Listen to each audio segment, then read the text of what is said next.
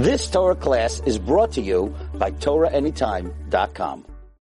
We must understand something that's important, and that is that the Rabbeinu Yonah says about tshuva, you're coming back on a certain item that you that you did you messed up on.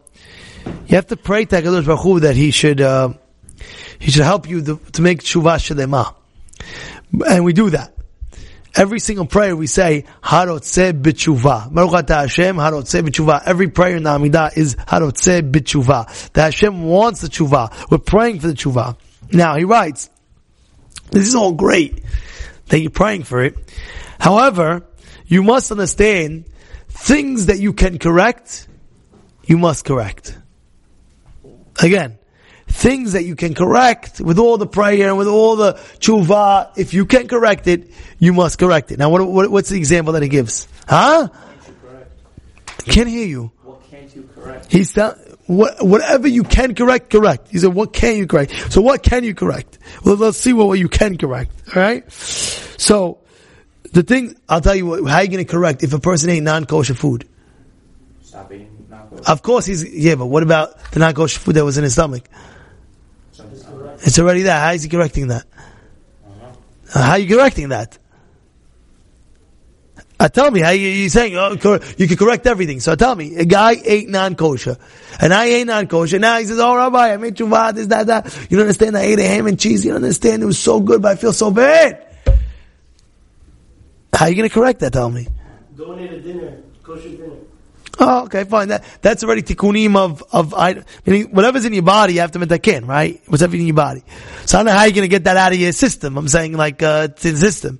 But the bottom line is, like Mike's saying, one of the ways is, let's say for example, you, you convince others to keep kosher. It's one way. You're right, you're giving kosher food, but they can eat kosher anyway. You convince somebody that's about to eat non-kosher to eat kosher. I'm giving an example for that. You understand?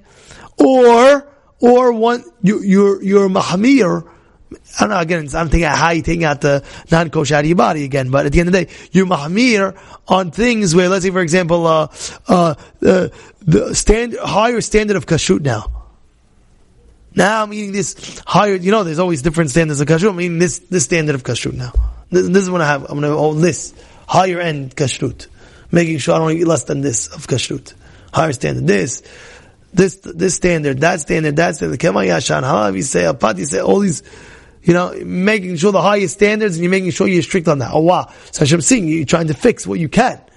But again, you have to fix what you can. So his example is if you stole. If a person stole, or he didn't pay somebody that he owes money, he took a deal, and uh, he took, uh, let's say, uh, uh, t- t- merchandise, three thousand dollars worth of merchandise. He owes him three thousand dollars. I'll pay you. I'll pay you. Don't worry. I'll pay you later. Pay you later. And the guy keeps on calling me, pay, pay. No, I'll pay. I'll pay. I'll pay. After a year, the guy who sold him the three thousand dollars says, "It's not even worth my time to run after you." And he doesn't even call him. It's true story. Yeah, I don't want to call the guy anymore. Why? It's not worth my time. I called him, called him, called. I could have made, I, I could have made six thousand dollars in the whole year within me bothering this guy for the three thousand. Kish, I, I can't deal with him anymore.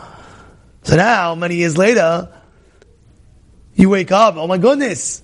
The guy says, "I owe merchandise. I owe money, merchandise." Hashem, I'm sorry. I stole from the guy. I didn't pay him back. That's great. I feel terrible. That's great. I'll never do it again. That's great. But at the end of the day, go pay the guy. Understand? You have to make tshuva. Go pay the guy. Go pay the guy. You spoke lashon hara about somebody. Bad. Bad. You ruined his, uh, this. You were a kid. You didn't know this, that. You, young guy, 20, I don't know what, the 19, 18, eh, young guy. You know? At the end of the day, you hit 45 now, 50. You're like, oh my goodness. You get very religious now. What I do, what I do, what I do, what I do. I can't believe I bothered this guy. It's Mehila. Should I tell you a personal story that happened to me? Should I tell you or no? You want to hear Atash? You want to hear Jonathan? Yeah. You ready? I'll tell you a personal story that happened to me. When I was in eighth grade, I was 13. I was eighth grade. I'll tell you a story that happened. Many years later, I was like 20, say 26. 26. Age about 26, 27. And, uh, came Yom Kippur. Yom Kippur. I'm going into a shul. We're praying, Kol Nidre Asare Vekuna Me Vekuna Che Vekuna Se The whole line. I'm praying, go Majnun, go wild. I finish. Alenu, I took my talet off, I'm ready in, in I'm in Shamayim, you know me and Hashem. Hashem and I were like this. Shamayim, forget it. Fellow comes to me. And what did you do to my son? I said, what do you mean? What did I do to your son? What, what are you talking about? What did you do to my son? He says, ah, I don't know who you are, and I don't know who your son is. This is my, I was praying in a certain shul. I was praying in a certain shul. He said, I'm thinking in my mind, I don't know who you are, I don't know who your son is. What's your son's name? He says, so and so. Sounds familiar. What did I do? So I remember. He tells me, he tells me, anything in, uh, you did anything? Maybe when you were younger? I'm thinking back in my life, I'm thinking, thinking, thinking. What could I done? Then I remembered.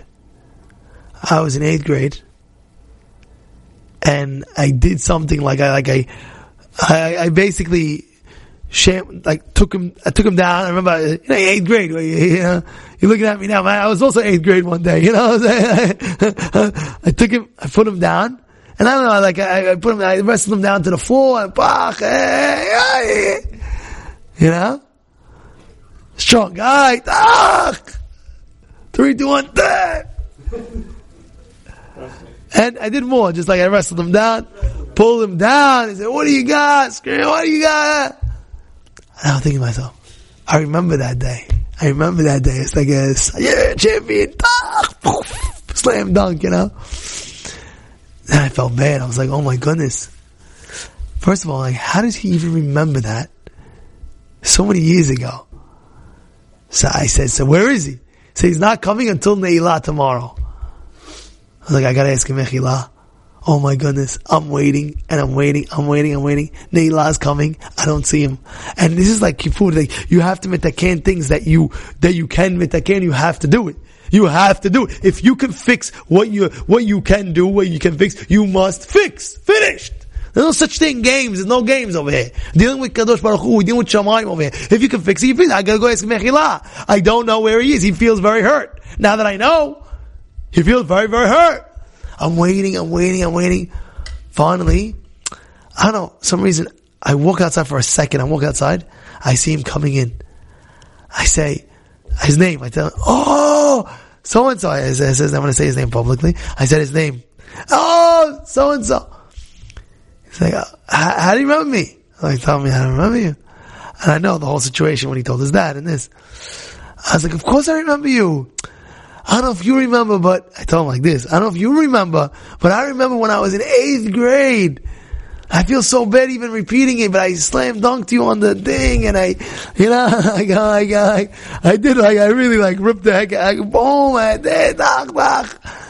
I, I ripped the guy, you know. So I was like, remember? I don't know if you remember. I remember. I feel so bad. It's it's been 13 years now, but I still remember. Understand what I said? I still remember. It's like, ah, that's so many years ago. I already forgot. I said, please, you forgive me with all your heart. I feel so bad. I was a kid. I didn't know nothing. You know how it is when you're 13 years old. You feel you're a macho man and tak, tak, tak. You want to beat up the whole world. Hey, you know how it is. Da, da, da, da, da. Please, please, from the bottom of your heart, do you forgive me? He says, of course, I forgive you. No problem. I forgive you. Give him a hug. I pray Ne'ilah. True story. Hear what's going on? What you can forget, what you can fix, you must fix. You understand? Stop it. You've just experienced another Torah class brought to you by TorahAnytime.com.